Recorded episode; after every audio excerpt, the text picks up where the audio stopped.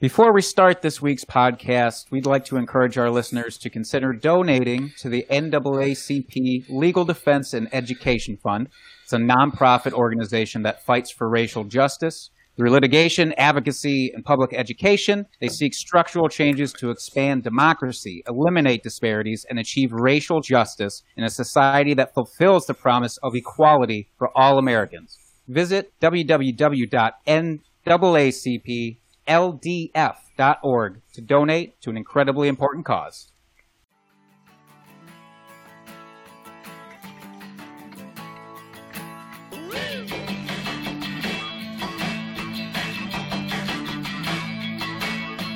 Welcome back to another episode of the Drinking and Talking Fantasy Football Podcast. Thank you, everyone, for joining us. Uh, we are having another great episode tonight, another fun episode. This, this one is a fun one. Uh, it's mock draft time. We, Jake and I, which I should introduce my co host, Jake Trowbridge. How are you doing, sir? I'm I'm here, man. I'm here and I'm doing it. We're we're doing it. We are. So, uh, as I was going to say, uh, Jake and I are in a home league together, and we have our draft coming up next weekend, Labor Day. Uh, so this is the perfect time to do a mock draft in my eyes, since it'll kind of be a little bit of prep for our home league here, and you guys can uh, take a peek behind the curtain of our thoughts and and our drafting strategies. I know we've talked about it throughout the off season here, and now you're going to see us put some of these. Uh, strategies actually into practice and and and see how we would actually draft a team. And we are going to take this very seriously. We're not going to go off on some crazy um, draft strategy, taking you know, say a kicker in the third round or something. You know, like we're we're going to draft like we're actually drafting for our our real league. So uh, before we get into that, first things first, what are we drinking, Jacob? I'm drinking a BrewDog Hazy Jane. You can't see that. I don't know why I'm holding it up that way. Uh, listeners, you could never see it to begin with, but our YouTube viewers couldn't see it either. Uh, it's a BrewDog Hazy Jane New England style IPA. Nice. And how is this beer? It's great. It's like that cloudy, juicy. Uh, you know, it's right in the name, really, with the haziness, but Mhm. it's it's delightful. Yeah. Nice. How about you? Well, what would you rank this first Oh, I'm for so. Untappd? I forgot the the ranking for Untappd beer rating Mhm. app. I'm gonna give this. It's great. It's it's one that I wouldn't like crush a ton throughout the day, Mhm. and that's what I look for for this style. So I'll give it a three and a half. Three and a half on the books. So yes, for all of you uh, following along here, we are on Untappd. It is a beer ranking program out on the interwebs, and there's an app for it on your phone. Uh, you can find us there at drinking underscore fantasy if you want to follow along with us and see the beers that we drink on the podcast every single week. Uh, I am drinking, and I, this makes me so happy. I'm not going to lie. It's going to be the first of many for like the next two months here on the podcast. I am drinking an Oktoberfest from Great Lakes Brewing Company. Uh, it's Oktoberfest season. One of my favorite seasons of the year. I love Oktoberfest beer. One of my favorite styles. Uh, yeah, so I'm very happy that I'm drinking this. It, I saw it at the store the other day, my local uh, liquor store, and I was like, Oktoberfest season's here. Oh, You got very excited. I, I think got you very got more excited. excitement for that than anything I've seen in recent memory. Now I will say we have we there's a line between us here because I also love Oktoberfest, but I have a hard fast rule where I don't indulge in Oktoberfest until September rolls around. I don't feel right doing it during the summer months. I know, but it's so close at this point. It's the 27th of August today. You can taste it, literally. Uh, Literally, we we're we're so close. I have no issues drinking one this close before September. All right. So what would you rate this this particular Oktoberfest? I gave it a 3.75. All right. Where does that fall in the in the realm of Oktoberfest for you? Like, would this make it into a regular rotation? Oh, for sure. It's a very easy drinking beer. Uh, I really like pretty much anything from Great Lakes. They they don't do bad beer, in my opinion. Uh, yeah, it would make it into my regular rotation easily. Uh, it's kind of middle of the road, but like I said, easy drinker. Nothing nothing real negative to say about it. I just love it. Would it would it be your first pick off the board in a in a beer mock draft right now? Uh, are there other Oktoberfests in this mock draft? Sure, you can be whatever you want in there. Uh, Let's say it's- it's only. Uh, let's say it's only Oktoberfest in this mock draft. Well, I need to know the other Oktoberfests. I mean, All of them. Oh, oh, of just all of them. Any Oktoberfest that's on the market and available to you for purchase. Like I'm a big fan of uh, Capital Brewing's Mhm. Oktoberfest. I actually really enjoy that. That's a local one here in Mhm. Wisconsin.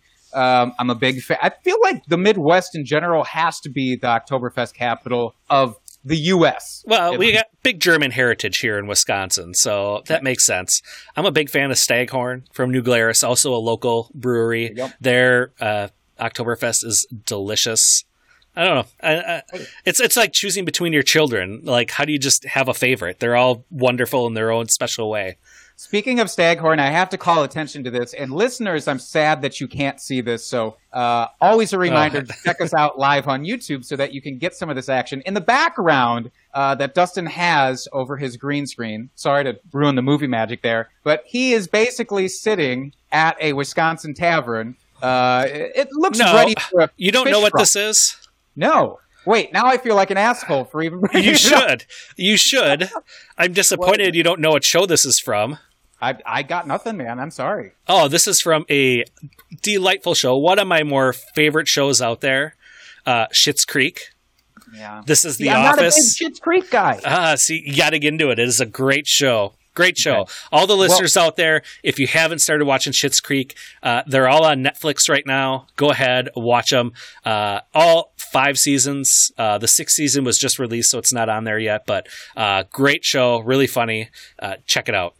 Are you angling for uh for a sponsorship deal with Netflix right now? Is that is that what's happening? I wish I would have no problems with that. Anyways, in the background, there's a picture. It's got some fucking antlers on it. That was the whole point. I, I even brought it up. Sorry to ruin it. It's all right, but we are ready. I think on that note to get into our drunk, drunk, drunk, drunk, drunk, drunk, drunk, drunk, drunk, hammered drunk, drunk, drunk, drunk, drunk, drunk. Drunk trade of the week. Absolutely. So this one, to be fair, I don't recall if we've had this submission previously. It feels like maybe we did, but sometimes, you know, I drink a lot, and so I, I don't know for sure. I couldn't track it down in a recent show sheet. So At least you're on brand.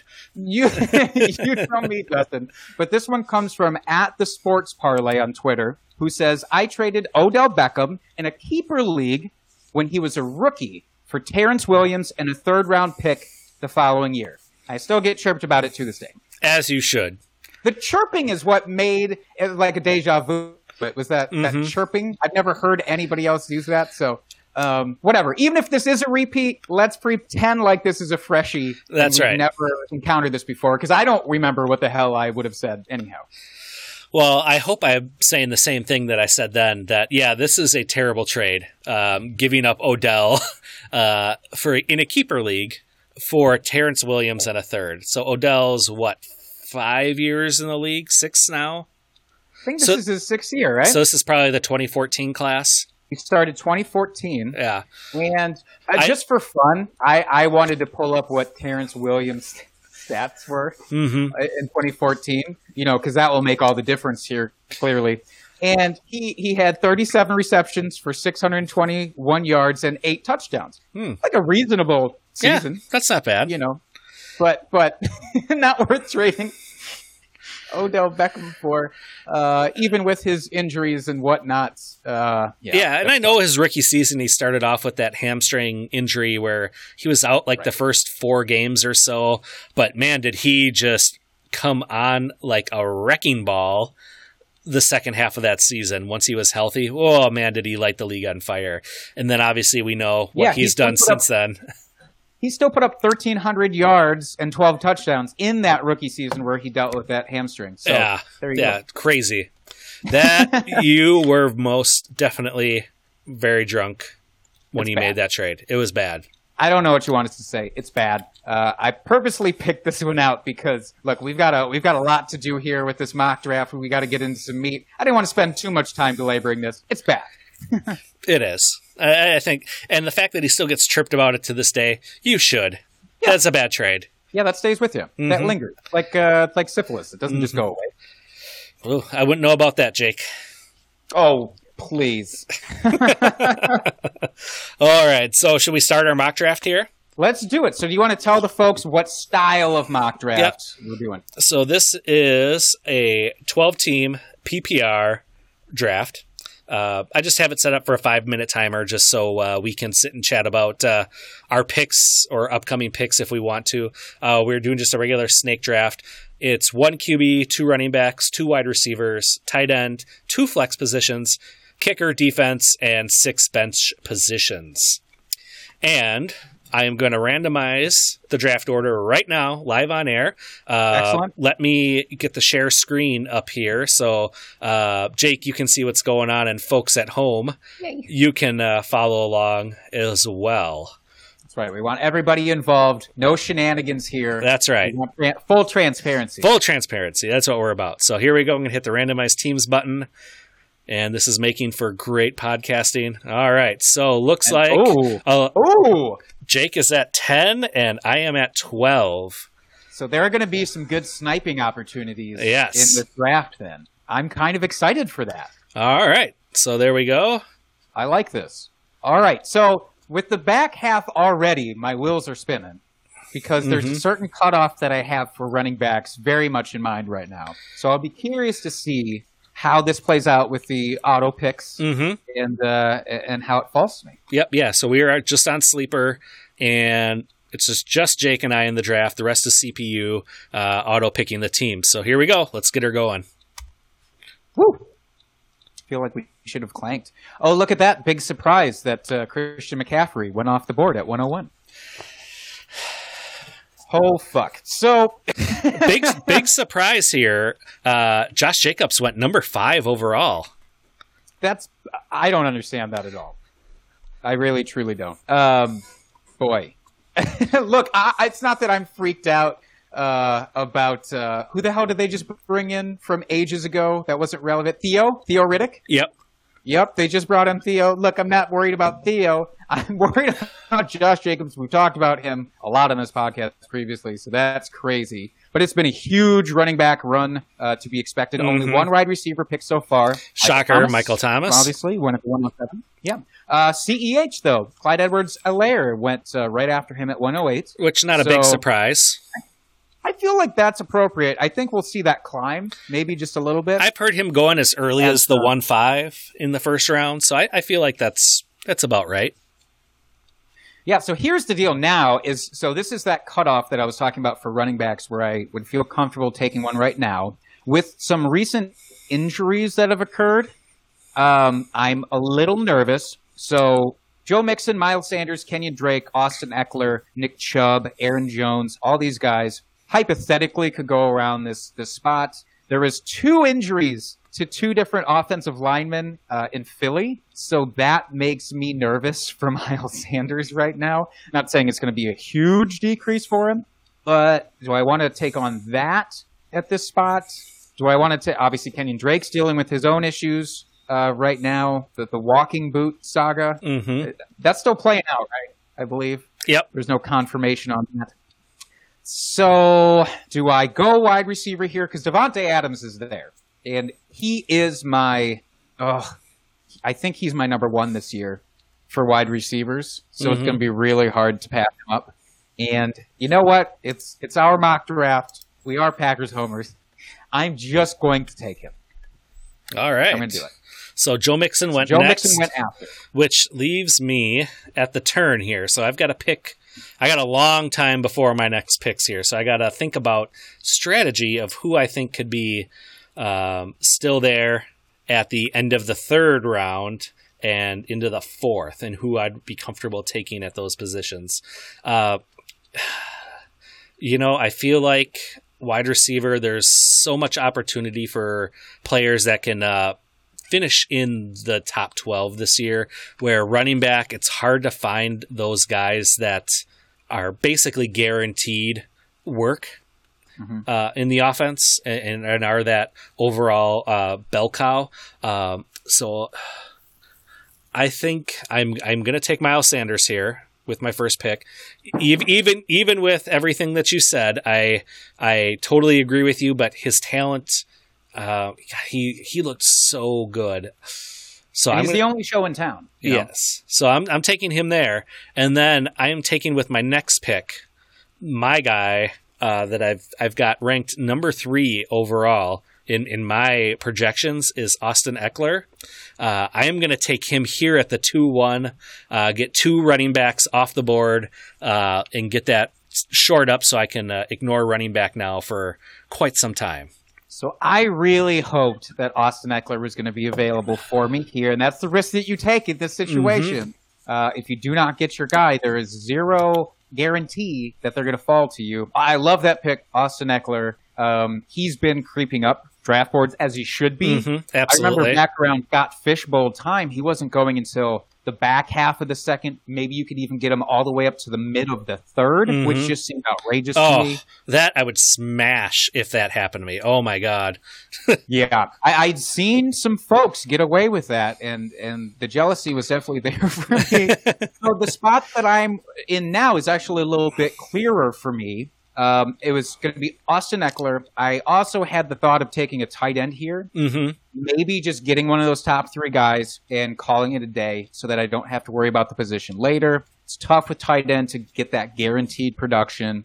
Uh, it's always tempting when I see Julio Jones sitting there at this spot because I would love to start a draft with Davante Adams and Julio Jones. Oh, just, just that, is, that is a sexy start. isn't it? I now you forfeit a lot of flexibility down the road, Mhm. Which is what can be really tricky about that. Now these two guys, I could easily see finishing. Either one of them could finish as the number one overall easily, Yeah, absolutely. and could be not by a wide margin because Michael Thomas is going to be probably number one or number two. Let's be honest, uh, maybe number three at worst. So it's do I get that surety there, or do I try and piecemeal through another running back that I think could be okay here? And there's no running back where I go, oh, I up for me right now is not even. I, I'm not locked into him by any means hmm talked about this in the past. I'm a little I'm a little nervous about what could happen there with Nick Chubb. And that concussion, by the way, I want to talk about that just real quick. Had that concussion that took him out of some practices there. This time of year with the new coaching staff, I don't like that kind of news. And, and maybe I'm too risk averse. That scares me. hmm So I am actually just going to try and get the surest thing at tight end here with this pick and take Travis Kelce so that I can lock it in, set it and forget it, not have to worry. Nice. So our uh, first quarterback went off the board here at the two seven with Patrick Mahomes. Not a surprise that he was the first one off the board. Uh, end of the second, we had Lamar Jackson. Uh, also right in there, um, George Kittle went uh, at the three three. Uh, I was really hoping that uh, he would fall down to me here uh, at the end of the third and get really good value, but that obviously did not happen. Uh, and Jake, you are back on the clock. and it's still been uh, a flurry of running backs. Mhm. say about half picks were still running backs. So you Chubb, Aaron Jones, James Conner, Bell, Le'Veon Bell. Glad he's off the board, and I don't have to think about that. Every bit of news I've gotten with Le'Veon Bell, I'm sorry, Dustin, because I know he's he's your Mhm. guy. Prior to this week, I was Oh, so yeah. with that idea. I know, I know. Um, What really bums me out though is that Chris Carson went at 306. Mhm. That's the guy that I was looking to fall here. And every other iteration of a mock draft I'd done previously, or the rankings that I'd seen, he would have been available to me around this spot. Um, it's unfortunate that he's not because I was so ready to hammer him. But I'll tell you what, I'm coming around to the idea that if I can just get Jonathan Taylor as my running back one, I, I honestly won't hate it anymore. The the camp is looking great. Um, I do think that there's so many dump offs available. That's all they're Mhm. talking about with Philip Rivers there. He's going to be the dump off king to running backs. And yes, Nyheim Hines is going to get his. Jonathan Taylor is a capable catching running back. Mhm. So do I do that or do I load up on another wide receiver? Mike Evans is still there. Allen Robinson, I love. He's probably the only other guy that I'm looking at in this scenario because if I, boy, though, if I wait, the running back thing, it, it's slimmed out so much that it feels like I'm going zero RB, even if that's not fitting the, Mhm. the exact criteria there. hmm So right now it's a coin flip. Honestly, it's it's Allen Robinson or it's Jonathan Taylor, and I think I'm just going to crush it and go for upside and hit Jonathan Taylor. Nice. Oh, Allen Robinson went the pick right after you, which is who I was probably going to pick there. Uh, I, oh, I I love Allen Robinson, perpetually undervalued. Um, but I got back to back picks here again, as I will the entire draft. Thank you very much. Um, oh boy, I just, I don't know what the decisions here. Um, I think, oof, ah, this is a tough spot here. Um, Are you looking more for upside here? I'm just curious because you have your two top running backs locked in. Are you looking more for like an upside type of guy, or you just want firm, solid wide receiver production, or what? What's your favorite uh, idea there? Well, I'm definitely going wide receiver in one of these two picks, and, and it obviously doesn't matter which one I take.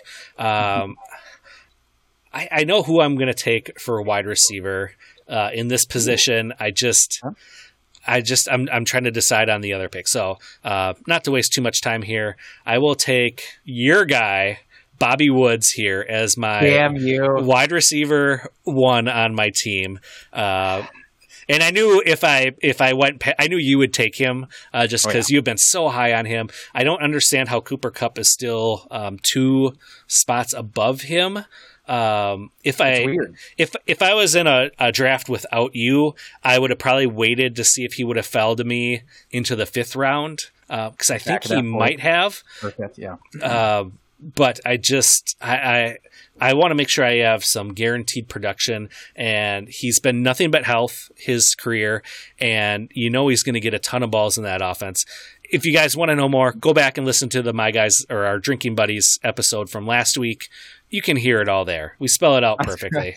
I, don't think need do okay. I don't need to belabor that that uh, point anymore. So now you've got the choice here. hmm Uh, you've got your first wide receiver locked in. Do you try and go? Because there's one tight end that I'm interested in here. If I'm, if I didn't already have one locked in, and that's Zach Ertz for me. Um, maybe, I guess, but um, you know who I'm I'm probably angling for later on here as my late round tight end. Um, yeah. I'm I'm thinking about snagging another running back here, and I think I'm going to take Todd Gurley in this spot. Uh, I don't know if he's going to hold up this season, but oh, he's got such great upside. Mm, do I want to take a chance this early? I don't know what to do, Jake. I was just about to say, for somebody, if you already have two running backs locked up at this point, Todd Gurley would be my choice because the upside we've talked about in the past is the running back one. I it, it's a dark horse candidate situation for sure, Mhm. but that, that kind of upside exists with Todd Gurley because he's the only game in town. He's on a high-powered offense. Mhm. If the knee holds up and looks okay, he has so much value here. I personally don't know that I could do it because I only have run ba- one running back, and it's the high upside play of Jonathan Taylor. I wouldn't feel maybe quite as secure about it for me. Mhm. But if you have two set up, I, I, I don't hate that at all. You know, what? I'm going to go with my gut. I'm going to do it. Nice. I like that. Mike Evans You know what- goes right after. You know what they say? You play to win the game. Who says So- that? I want names. Uh, Herm Edwards, he said that Oh, when he's coach of the you Jets. You, you gave me the Am, am I correct there? You play to win the game. playoffs. No, that's a different No. guy. Right? Yeah. All right. so, Anyway, if so, you're on the clock here. I'm looking at this right now, and I'm in a similar situation of okay. So I've got one of all the major positions taken care of. I've got Davante Adams, Travis Kelce, and Jonathan Taylor. My gut wants to lock up another running back right here, right now. Now, here's what's interesting: is a candidate for this space for just solid production would have been David Montgomery. hmm Uh, obviously, with the recent injury to him, which terrible, and uh, hope the dude is okay. It seems It sounds You know, like he avoided severe- major injuries, so that's good. That's right. Seems much less severe than everybody Mhm. initially projected. But obviously, for me, I can't risk somebody missing a few games and coming back from that groin injury. I don't like Melvin Gordon here. I just really don't. David Johnson, I'm I'm growing more lukewarm on by the day because I don't like Mhm. him to get many targets. So all of a sudden, I'm looking at if I wanted to go with one of my dudes who I think will outperform his ADP quite a bit. It's Mark Ingram. Hmm He's somebody that I would look here. To, at, at the beginning of the fourth, though, it's not really where I'd I'd want to take him, Mm-hmm. um, just for that value to really be full tilt boogie. Yeah, I considered Uh, him for a hot tick there uh, instead of Todd Gurley, but um, like you said, it ultimately came down to the upside uh, with my RB three on my team. But he was in consideration there. Now, there's one guy I could I didn't get Robert Wood, so I go for the consolation booby prize of Cooper Kupp, but I don't really want that that much either. Uh, DK Metcalf is very interesting here, though. I might consider him, but you know who I really like, who's just buried a little bit too far in ADP, and that's going to change, is Keenan Allen. Keenan Mhm. Allen now has no competition at wide receiver, with Mhm. Mike Williams uh, being out at least for a bit here. And it, it, maybe it's the hard knocks thing, but god damn it, I'm going to take Keenan Allen, lock him in as my wide receiver too. I like that. So then we have a plethora of running backs and wide receivers going off the board here. Um, we got David Johnson, Cooper Kupp, Amari Cooper, Melvin Gordon, David Montgomery, Mark Ingram, DK Metcalf, Calvin Ridley. Uh, Mark Andrews went at the 412 as the third tight end off the board. And then Devin Singletary, DJ Chark, AJ Brown, Terry McLaurin, Zach Ertz. Tyler Lockett, which I was hoping he was going to fall to me. Yep. Raheem Mostert, Ronald Jones at the five eight, and Hey, then T.Y. Hilton. move. He's moving up in the in the rankings and in the world here is is Ronald Jones. I finally bit the bullet and I traded for the second round pick next next year. I got Ronald Jones and a couple of fourths tossed in. Oh, It, it didn't feel good, but you know the that's dude not does bad have- though either. He has a fair amount of upside. He really Mhm. does. Uh, it's it's situational dependent, and it depends on how that offense works. But Yep. Zach Ertz going, uh, you know, behind Mark Andrews is interesting. In the I middle of the fifth round, I love that value. I man, if Especially since we were talking ab- 5'10". Yeah, especially since we were talking about it uh, with my last set of picks at the turn there at the three four. Uh, the fact that he fell to the middle of the fifth round is just incredible value, and you That's know he's just going right. to produce this So- season.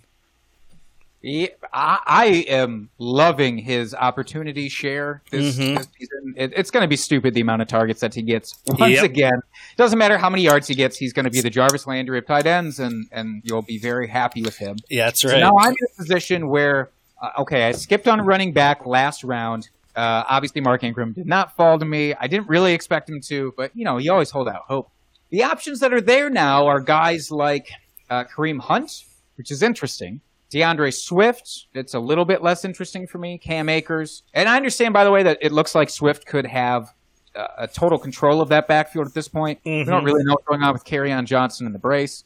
Um, but even with that, I don't trust the Lions offense enough that I really want a piece of him at where his ADP is right now. So do I go wide receiver again? Do I push the can? Do I kick the can down the road with running back? That's what I'm looking at right here.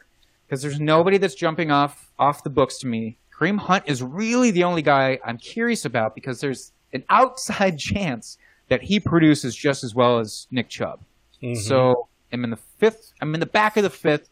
I don't believe that he will make it back around, even in the four picks it's going to take to get back to me. Mhm. But there are a couple of wide receivers that I'm eyeing, and I will keep those close to the vest for right now uh, until you make your picks. Uh, there's a couple of guys that I'm very interested in for wide receiver. My hope would be one of them makes it back, but there is no running back that I am close to with Kareem Hunt, so I'm going to take him right here. All right. Dak Prescott went at the 5'11. I'm a Hmm. little disappointed. I will admit I was thinking about pulling the trigger on Dak here uh, with one of my two picks. Uh, I have him statted out as my number two quarterback on the season right now. So to get him at the sixth round, uh, I was I was going to be all over that. Uh, He's your number two. Hold on, we can't gloss over this. He's your number two. Who is your number three? Mahomes. Oh, okay. and, so and, and- and- it's and it's only like a three point difference, less than three points. It's Okay. it's really close. It's splitting hairs, uh, but technically he is statted out uh, finishing just slightly higher than than Mahomes. So uh, okay. I still may consider taking quarterback with one of my two picks here. Um, uh, I, I never go early round quarterback, but again, sixth round, I, Kyler Murray's on the board. Uh, he is my number four ranked quarterback, projected quarterback. So uh, I may pull the trigger on that. Uh, Okay. there's I, I'm set on running backs for a while. I don't have to hit running backs. Tight ends were kind of in now that the top four are gone. It, it's better just to wait because five through twenty are all within the same uh, general area here where they could finish in that range, and it wouldn't surprise me one bit. Uh, wide receiver, I got some options. Um, I'll probably pull the trigger on a wide receiver here. Um, just because it's a long way back and I do want to make sure I get a good wide receiver two on my team. Uh, I'm going to go down a little bit here uh, for someone that I think is going to have a really big season, and that is Michael Gallup. I am taking him here at the end of the fifth. And then, Interesting. yes, I think he's gonna he's poised to have a really big season this year. Uh, and then, as I said, I'm going to take Kyler in the sixth round. Fair enough. And you did that, of course. Oh no! There's the guy that I was so excited to get was Courtland Sutton went off at 6:02 right before me. Got sniped by my own indecision, but I really didn't didn't believe that Hunt would make it back. So those are the risks that you have to take. Mm-hmm. Sometimes it's unfortunate. Um, now there's still a couple of wide receivers that I'm more lukewarm interested in here. Um, there is one other guy that I really, I think is going to have a, a, big season, and that's Brandin Cooks. Mm-hmm. I, just, I'm starting to think that the concussion thing has just been so overblown, and his ADP will not be allowed to rise because of that. So I would love to take a shot on his upside, which is massive. If he's the number one for Deshaun Watson, it's I mean, it's it's top twelve potential easily. Is is he going to be the number one for Watson though? I don't know. That's the question. Is it? I'm him? I'm Maybe I'm, Fuller. I'm slowly warming up on Will Fuller, who I've been off of ever since his rookie season. Like I traded him in a dynasty league his rookie season, uh, at, or after his rookie season on an orphan I took over, and I've just been off of him. But um, I recently listened to um, Edwin's podcast the injury doc, uh, where he made a compelling case for uh, Will Fuller and having a surprising season this year. So, uh, uh, so I'm starting to warm up on him. If you guys want to hear more, go listen to his podcast. Uh, it's really great. Uh, but Jake, this is your pick.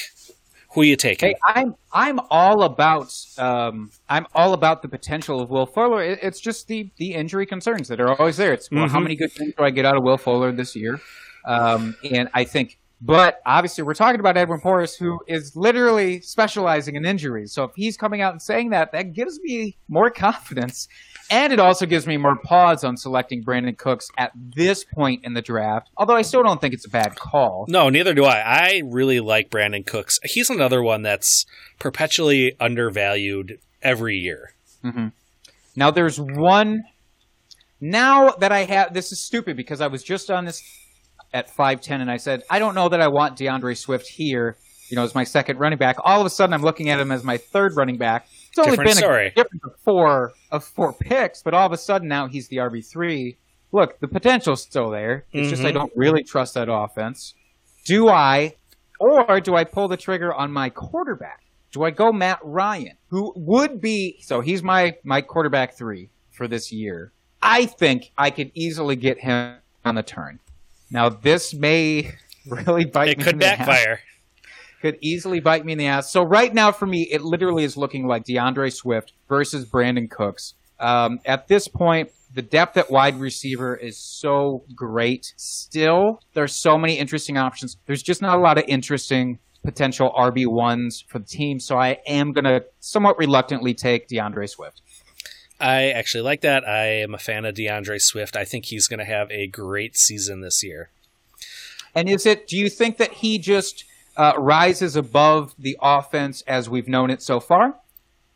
Um, well, I think they've been looking for their. Oh, you got sniped with your Matt Ryan pick at seven nine.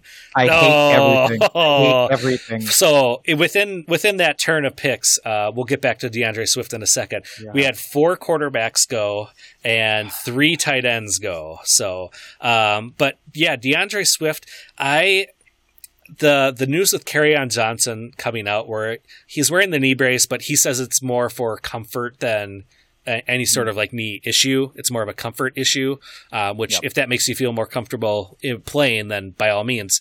Um, but that whole comment that he made about not wanting to be the workhorse running back and or not wanting to carry the load, however he worded it, and and Matt Patricia and that team has been looking for their like bell cow running back, and D'Andre Swift can do it all. He can run between the tackles, he can catch the ball. I think he could take a stranglehold on this backfield. So I actually really like that pick.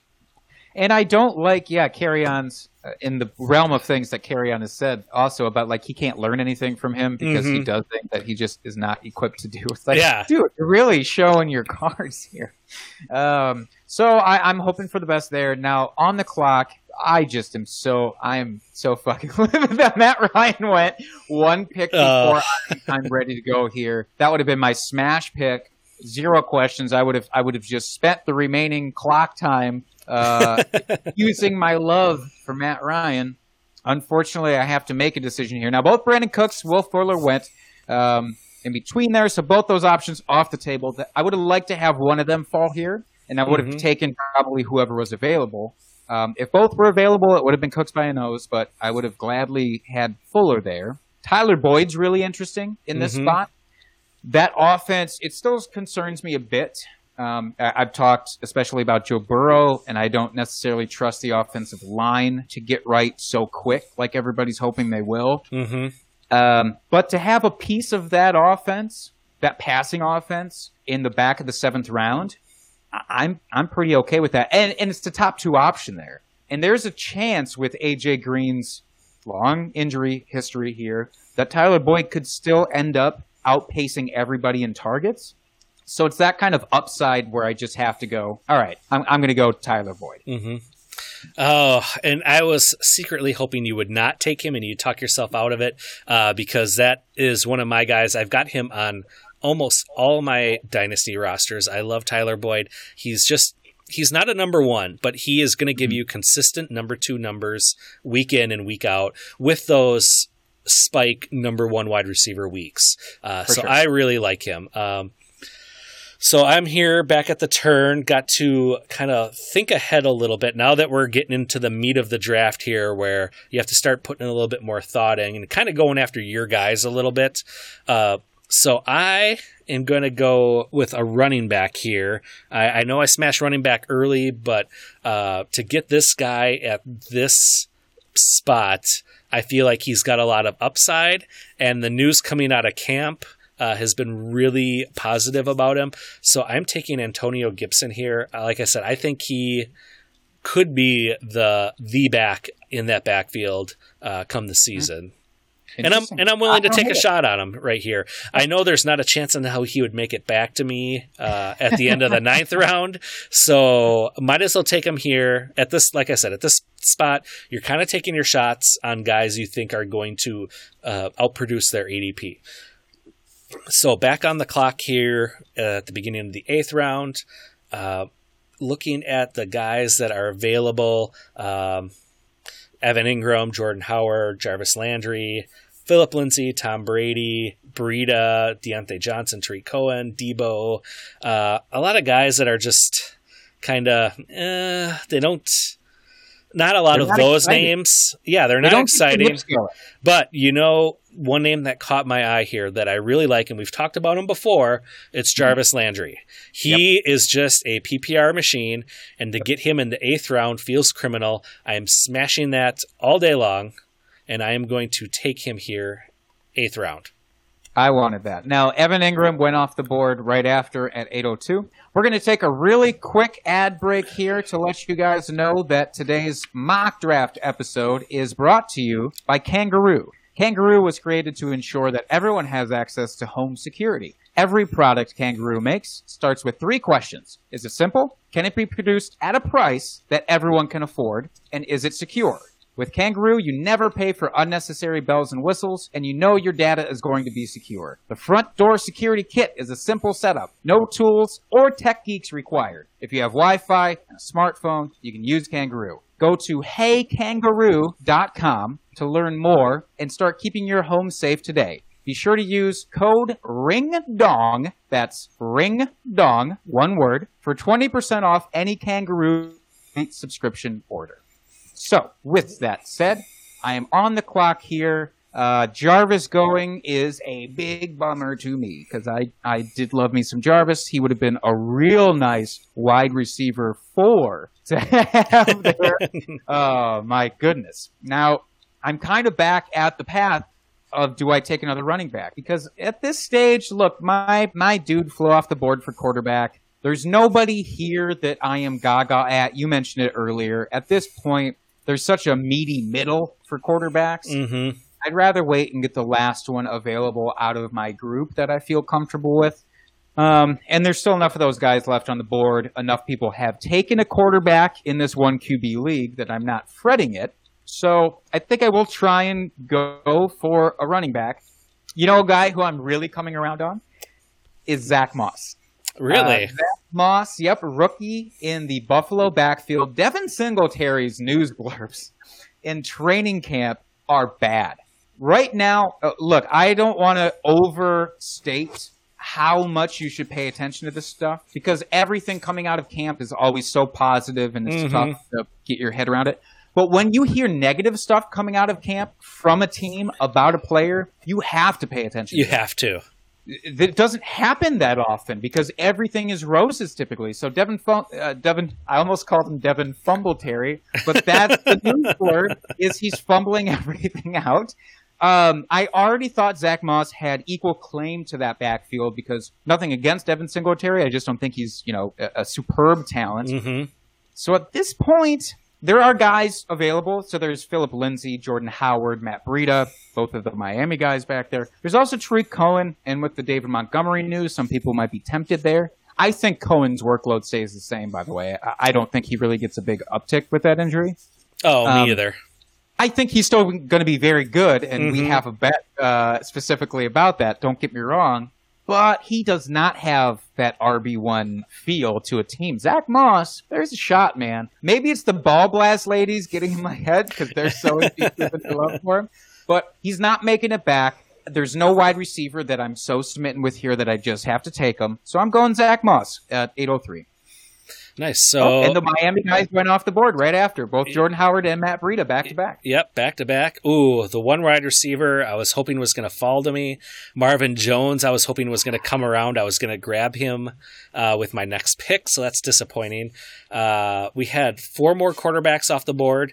Uh, Tom Brady, Aaron Rodgers finally went off the board uh, in at the eight nine, which woo, he has fallen, and Josh Allen and Carson Wentz went in the nine six. Big. Oh, if I hadn't taken Kyler a couple uh, rounds earlier, Mhm. I might have might have considered taking Carson Wentz. I really like him a lot. He's done nothing but produce in the league. So I really liked him before those two linemen went down. He's the guy now that I'm so I'm so probably overly cautious about with that recent news. But it's Mhm. uh, and I'm sure he's still going to be good. He's just not going to be where I had ranked him to Right. be coming into this season. And you know, I had him at QB seven on my early rankings. hmm He was moving down a little bit just because of the health of some of the other guys was still a concern.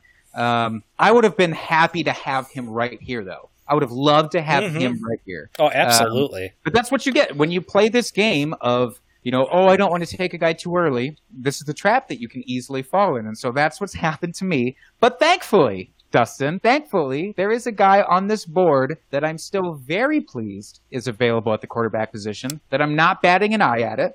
And I'm going to go ahead and scoop him up now because, yes, everybody does have a quarterback. I think every team except one has a quarterback right now. Oh, wait, no, every team has a quarterback. So this, besides me, so this actually makes it interesting. So are you going to play the game played- where second quarterbacks are uh, going to start flying off the board here, or It- it- the question is, when do those second quarterbacks start going? So if we're talking about like our home league, everybody would have had a second quarterback by now. That's the kind of league that we play in for our except home for league. you and me, we'd still be drafting our first.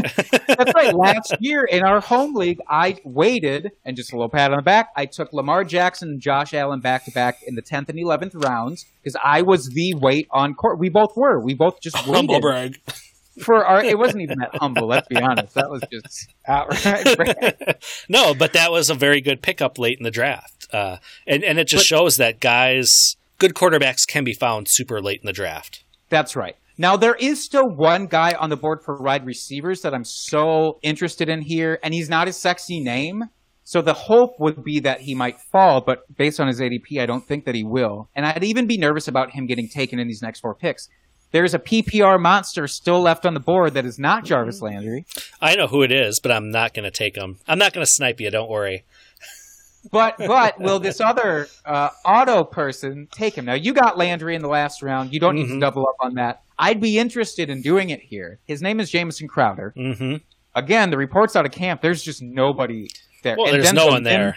I'm sorry for Denzel Mims, rookie believers. He is really chancy coming out of there. Mm-hmm. Uh, it's basically going to be the Crowder and Herndon show. You think even Herndon? I was. I do. I think he's going to have a bounce that. back season. Okay. There's also Mecole Hardman on the board here. He's interesting. Darius Slayton are all mm-hmm. interesting guys. I'm going to roll the dice for the purposes of this exercise. And because there's a couple of guys on the board, I'm still okay with that quarterback. I'm just going to take Jamison Crowder. Let's be honest, that's what you'd normally do anyway in a draft. Right. If it was our home league, you'd be waiting another round or two at least. tough. It would be tough, but I would probably make that decision, yeah. Mm-hmm. Now, let's see here. I got to find out where can I see where I want to know how many tight ends have been taken here.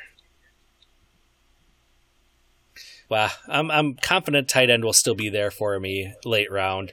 Uh, there's a lot of late round guys I think could have big seasons this year, so I'm not going to yeah. take a tight end here you're not, this you're not turn. going for your guy here. Not yet. I think it's early. Okay. I can I can get him later. Okay. Uh, when you look at the the tight ends that are still available, he is he's like six down on the list. Um, I'm fairly confident that six tight ends won't go between my next set of picks. Uh, we'll see. But like sure. I said, there's other there's other guys there that I really like this season too. So, um, well, if I miss out on my guy, it'll be disappointing. But that's a chance I'm willing to take here, um, only because there is a running back that I really like, and then uh, a wide receiver that I'm very high on that I want to take uh, with these next two picks. So okay. first, I'm going to take my running back here. I'm going to select Damien Harris. I, I like that. I don't trust Sony Michel. Uh, as I don't know if you guys saw this on the board, but uh, Damien Harris was one spot above Sony Michel in the ADP.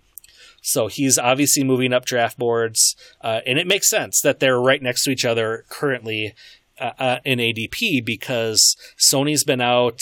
He was on the pup. Is he taken off the pup? He's uh, off the pup now, um, so he is back and supposedly going to be ready. I would still be nervous about him too. Exactly. He's been banged up and injured, you know, ever since he entered the league. Damien Harris, for whatever reason, maybe the playbook was too much to learn. Maybe he didn't couldn't pick up pass pro who knows what it is? Maybe Brady just didn't like the kid.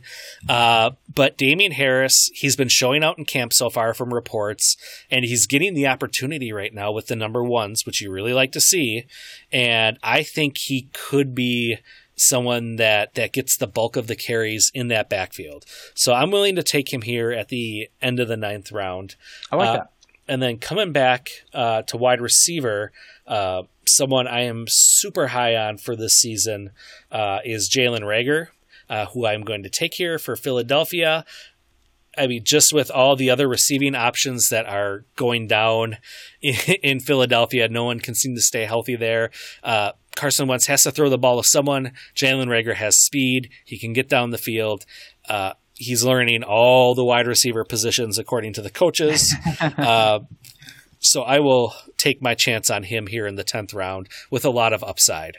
I like that. I, I do like that pick a lot. And I, we talk all the time, we're team, or I'm especially team anti rookie wide receiver, but it's just. I am typically too, but I just, with the reports and the situation in Philly, like I said, the wide receivers cannot seem to stay healthy or anyone on that offense for that, that, that fact. So right. I, I just like the opportunity that presents itself there.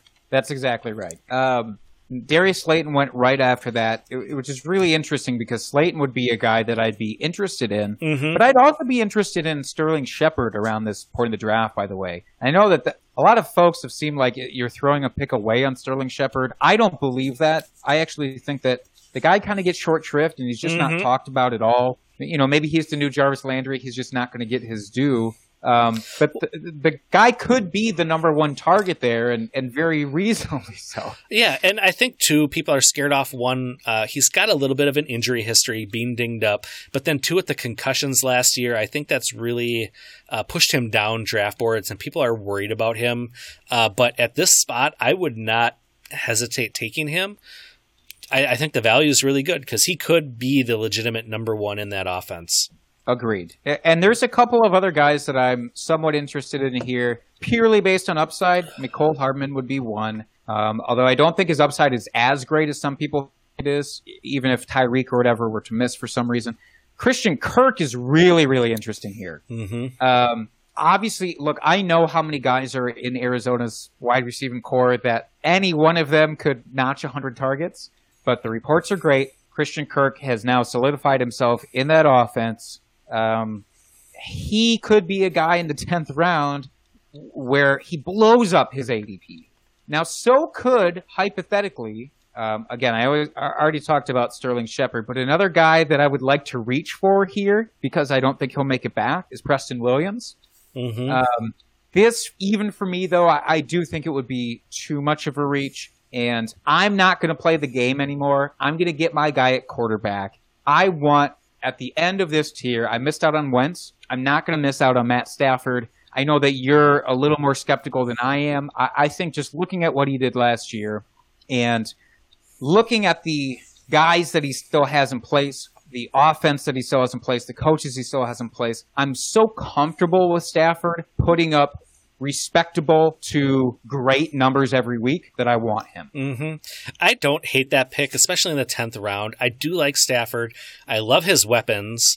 Obviously, I'm really high on Golladay. Marvin Jones, I love Marvin Jones. Uh, you know, one of my guys or my drinking buddies for this year, so I love him. Uh, you know, T.J. Hockenson. You got D'Andre Swift.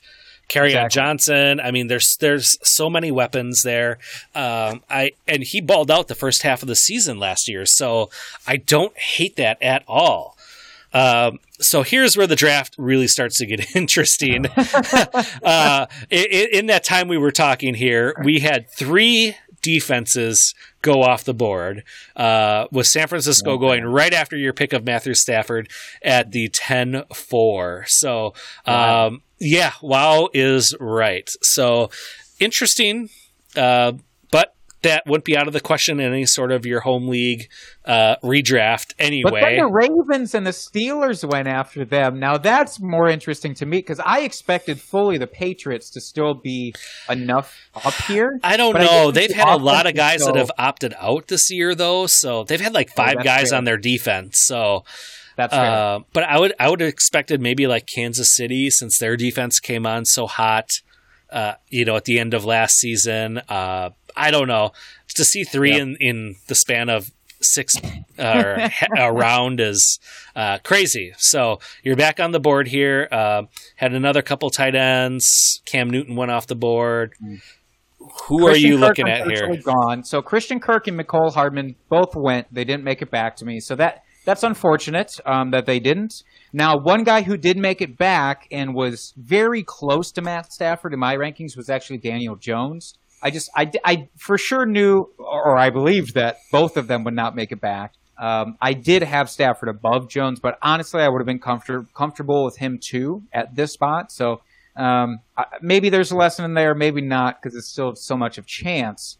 Uh, now, here's what's interesting: is that Preston Williams is still available. hmm So at this point, I could easily go him. I actually don't hate Bryce Love around this area. I know you got Antonio Gibson uh, back in the back of the seventh, and while I do certainly think that he has the best chance of leading that backfield, because sorry, fuck you, Adrian Peterson for fantasy football. Um, so, but Bryce Love could get enough of a snap share. Maybe he becomes the new Chris Thompson esque person there. Obviously, it's different coaching and all that. I understand, but it's interesting. Sterling Shepard also still there. hmm So I think for me right now, it's just a matter of which wide receiver I want to go with. I think Preston Williams, boy, they both actually do have tremendous upside here. It's it's definitely going to be a wide receiver, but I do think I'm going to take the Sterling Shepard with that solid look at production. Mm-hmm.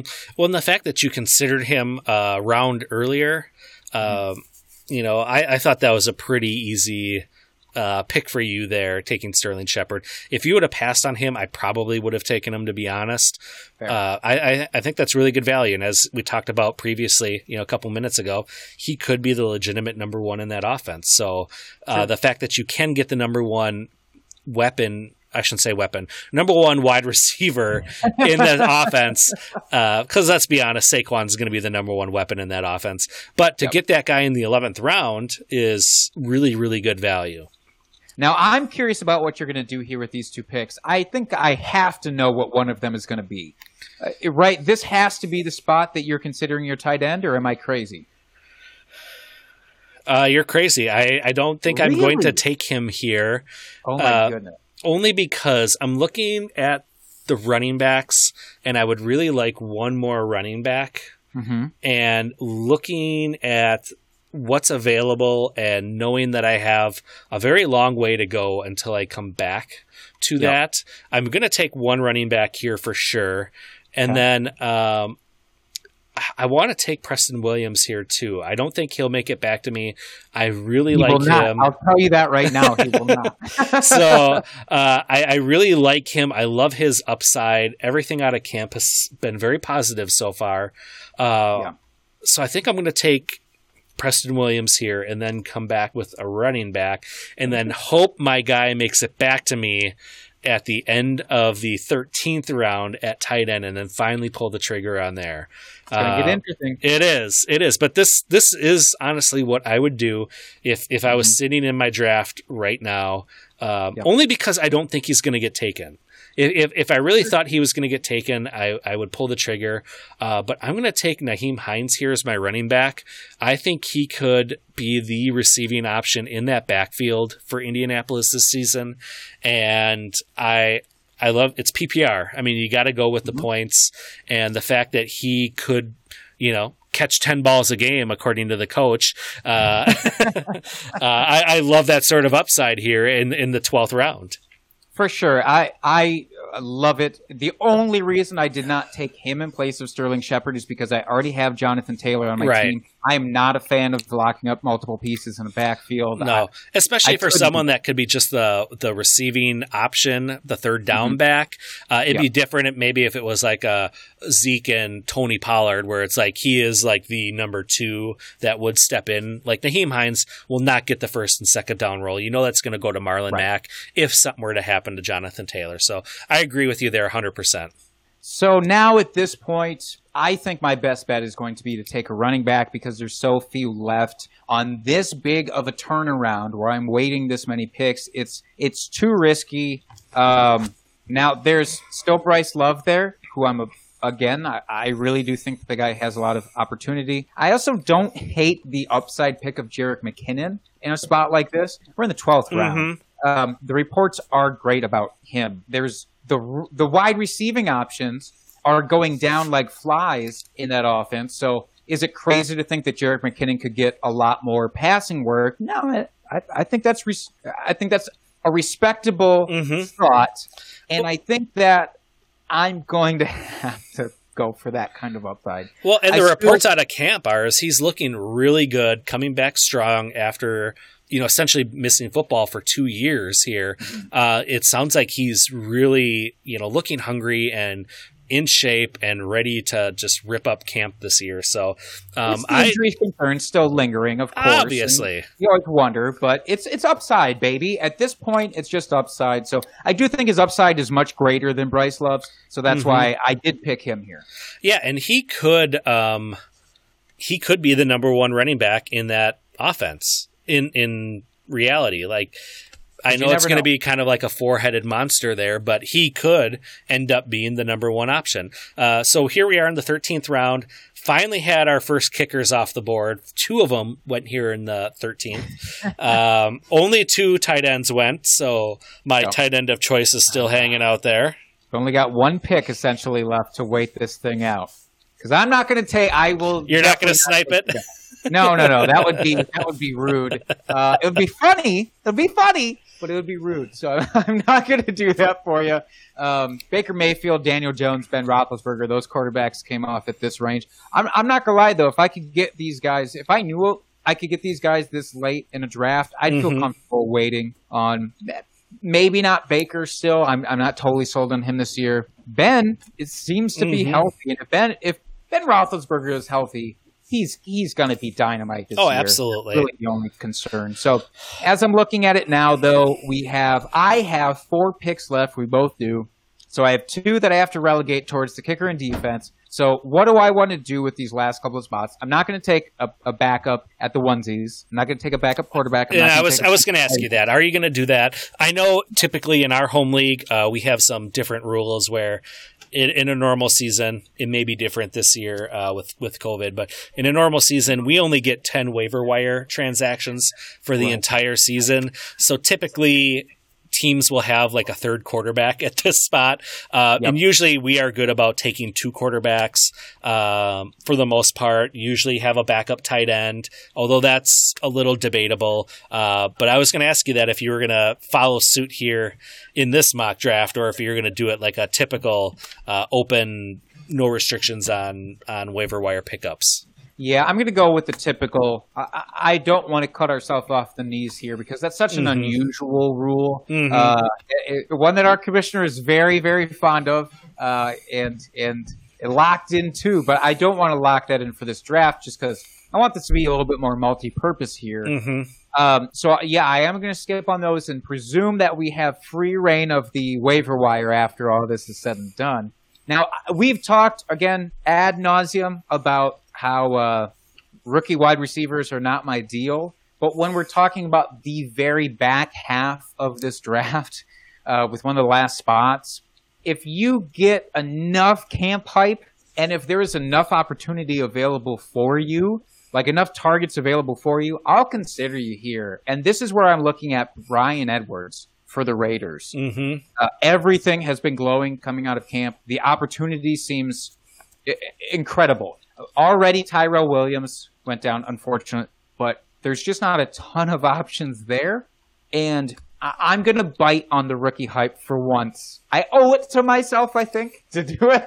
So I'm to go with Bryan Edwards here as another wide receiver. Well, in this late in the draft, uh, it's not someone that you're planning on starting. So you have the luxury, hopefully, you know, there's no injury or COVID or anything, and he can sit on your bench for half the season, get acclimated to the NFL, and then that's typically when we see rookie wide receivers take off is that second half of the season. Something mm-hmm. seems to click where all of a sudden the game slows down for them they learn the playbook better. They get that rapport with the quarterback what have you.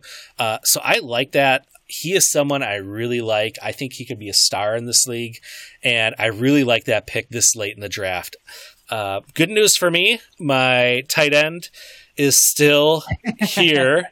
uh, so I will take him here at the end of the 13th round. I won't mess around anymore. Uh, if you guys don't know, shame on you. I've only been talking him up the entire off season here. It's Jonnu Smith taking him here. Uh, and then I'm going to come back and take another guy I think has great PPR upside. Uh, and oh. to get him in the 14th round here is crazy and criminal. It's Parris yeah. Campbell, kind of the forgotten guy in Indianapolis, because uh, T.Y. Hilton's the established veteran. Uh, Michael Pittman Jr., he's the rookie, the, the downfield threat.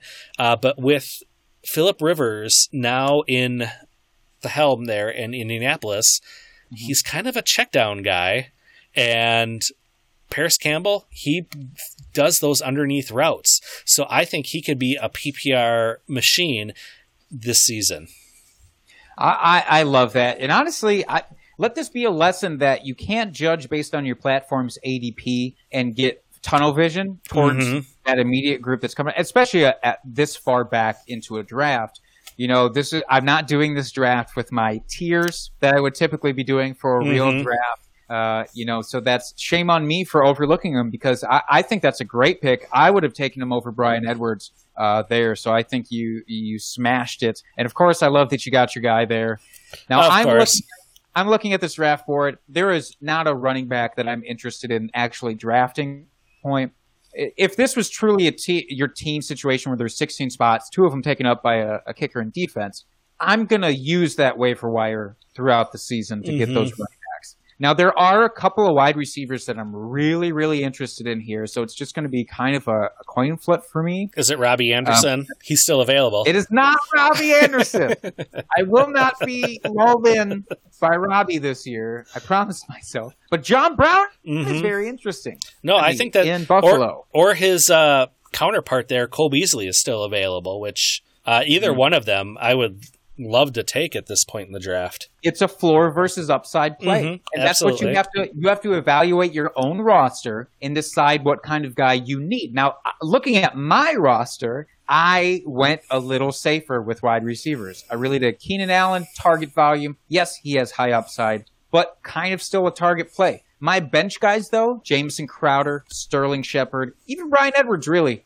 These guys, I don't think their ceiling is so great. So I'm going to pass on guys like Larry Fitzgerald, who's still on the on the board. But if you went high upside, he's a guy that I would I would be fully comfortable nabbing here. Same with Hunter Renfrow for for similar types of reasons, Mm-hmm. or Cole Beasley, me, or, or Randall Cobb even right now because Yeah, you I think he'd be a really good pick right now. for sure. I, I don't know what the situation is in Houston. We just talked about it. So Randall Cobb could end up with a whole mess of targets. I am going to go for more of the the high upside guy here. For me, that comes down to John Brown, James Washington. I love both of them. I love both of their ceilings. Talked about Ben Roethlisberger, and if he's healthy, that could mean really good things for James Washington. I don't believe that Diontae Johnson is locked in as the number Mhm. two there. I think by all accounts that's what we expect, but I think there's a good shot that James Washington becomes that guy, and then Mhm. look at. So it's John Brown versus James Washington for me right now. I am going to lean John Brown just because I think the odds are greater with Stefon Diggs being new to the offense coming over. I think it's great, and we know Josh Allen's love affair uh, with throwing down the field. If he increases that accuracy, I like John Brown, so I, I nabbed him. Absolutely. All right. Back on the board, Jake. Uh, both of us, kicker, defense, left the draft. Uh, folks, if you are taking a kicker or a defense before your last two picks, you're doing redraft the wrong way. Even in Dynasty, let's be honest. Uh, you, you- there's no reason to take Especially them Dynasty. you can you can pick these guys up and play the waiver wire all season long. There's no reason to, to be taking these and losing out on value for your other positions that are much more valuable throughout the season. So uh, we both waited to the last two picks of the draft for us to take our kicker and defense. So Jake, how are you gonna end this here? Look, this is where I win the league. Right here is with this is with this pick, and it's interesting because you actually mentioned them, and I know you you think I'm getting a little bit, but I actually do like that the Kansas City Chiefs are hanging out here for a defense. Um, I, I, look, they're going to be so high. I don't typically like to do just to give a little bit of analysis, I don't usually like to do the opposite side of a really high powered offense because that does scare me because that means that typically offenses are going to be scoring more Mhm. against that defense then. But I actually really like the Chiefs' outlook this year. Um, I, I like the a little bit of consistency that's been there. I, I have them as a top ten defense because yes, I did rank defenses. So fuck it, I'm going Chiefs. Nice. And I'm just gonna not put a lot of thought into this. I'm gonna take the Rams uh, for the defense. I think they are gonna have uh, a, a, solid defense. Nothing great, but um, they've they've got some really good pieces there. And if they all come together, they could be a really really strong group. And then with kicker for my final pick here. Uh, it's a kicker. You can stream them. Uh, let's be honest. No one's really standing out Oh, here. come on now, people tune in for this kind of analysis. All right, I'm going to take it. This guy just for the nickname we have. I'm taking Matt Prater. I'm taking the Prater tot. He is There my you go. kicker. There you go. That's how you. That's the hardcore analysis here. You know what kicker I'm not going to take? Minnesota. Because uh, he always goes left. I don't trust him to save my life. Um, so I'm going to pass on him. Uh, I'll also pass on a Seahawks kicker. Sorry to both of those fan groups, I guess. If you're you're holding on. Hashtag not sorry. Not really. So you know what I'm going to do? This is going to be my, my big homer your homer pick. pick. I started. I started with a homer pick. I'm ending with a homer pick. Oh, it's Crosby for those bookends. That is that is such a great bookend right there. oh, I love it. High scoring offense, uh, maybe, but they'll get a lot of field goals. All right, so Ooh, last pick in the draft. Can we talk about the Mr. Irrelevant here? Yeah. Kirk Samuel. Interesting pick. I like it. I, I, I don't look, hate it at all. Play there, man. All right. So, Jake, do you want to run down your roster here for the folks? Give a little recap. Absolutely. So, a quick recap of where I ended up here. Started off with Davante Adams, then secured up tight end with Travis Kelce. Jonathan Taylor is my RB1. Then we went Keenan Allen, Kareem Hunt, D'Andre Swift, Tyler Boyd, Zach Moss, Jameson Crowder for that uh, target security. Finally took a quarterback in round 10 with Matt Stafford because uh, I love his offense and upside. Sterling Shepard, Jerick McKinnon, Bryan Edwards, John Brown for some more upside. Then I went the Chiefs and Mason Crosby for the end. All right, and I've got Miles Sanders, Austin Ekeler, Bobby Woods, Todd Gurley, Michael Gallup, Kyler Murray, Antonio Gibson, Jarvis Landry, Damien Harris, Jalen Reagor, Preston Williams, Nyheim Hines, my boy Jonnu Smith, Parris Campbell, the Rams, and the Prater Tot as my kicker. So, the folks, we will be putting this out onto uh, Twitter. Check out our uh, Twitter page at Drinking Fantasy. We will have this here. Uh, we will put out a poll for you guys to comment and tell us who do you think won this draft between the two of us and uh, we will discuss it on our next episode. We'll do a little recap for you, and uh, one of us will uh, be able to gloat and rub it in the other's face here. So uh, we look forward to that next one week. Quick question. Can yes, yes, yes. I believe that I won this draft. You son of a bitch. Uh, I'm just very curious. Though. Looking at your roster right now, are you very comfortable with it? If this were to be your real life roster, is there anything that you regret about this that you wish, oh shit, I wish I could have changed that pick? Uh, not really. I actually really like my roster. Uh, the only picks that maybe were a little questionable is the Todd Gurley pick uh, in the in the fourth like round. Uh, that's the only questionable one. You played the board though. Yes, uh, but but I'm really solid with my first two running backs, and we only have to start two. So the fact that he's my third and could be a weekly starter. Uh, but other than that, I really like how the draft played out for me. What about you? I'm a little nervous about my running back situation if this were to be my, my true deal because you know even though you only start two, uh, Jonathan Taylor and Kareem mm-hmm. Hunt and D'Andre Swift. There, there's a lot of question marks there. Mm-hmm. Zach Moss, McKinnon, a lot of question marks at running back. Yeah, so you went very rookie heavy for your uh, running backs. I do. It's the only place that I'll go rookie heavy is running backs. Mm-hmm. To be fair, those those are the ones who can step in and give you that production. But it's it's a little nerve wracking with the uh, the running backs there. Otherwise, um, I love the rest of my team. It's just a matter of maybe in those first couple of rounds, I might have passed on uh, Adams or Kelce to get a running back. Mm-hmm. All right. Well, I think this went great. How do you feel? I feel great. I feel like I feel like I just I just gave birth. Oh. All right then. Sore, split open, a uh, little hungry, I guess.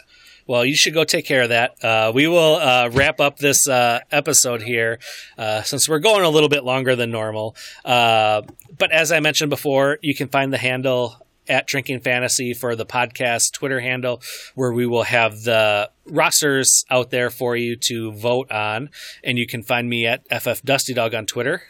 And you can find me at Jake Trowbridge. And until next week, folks, keep drinking and talking fantasy football. Cheers, FFers.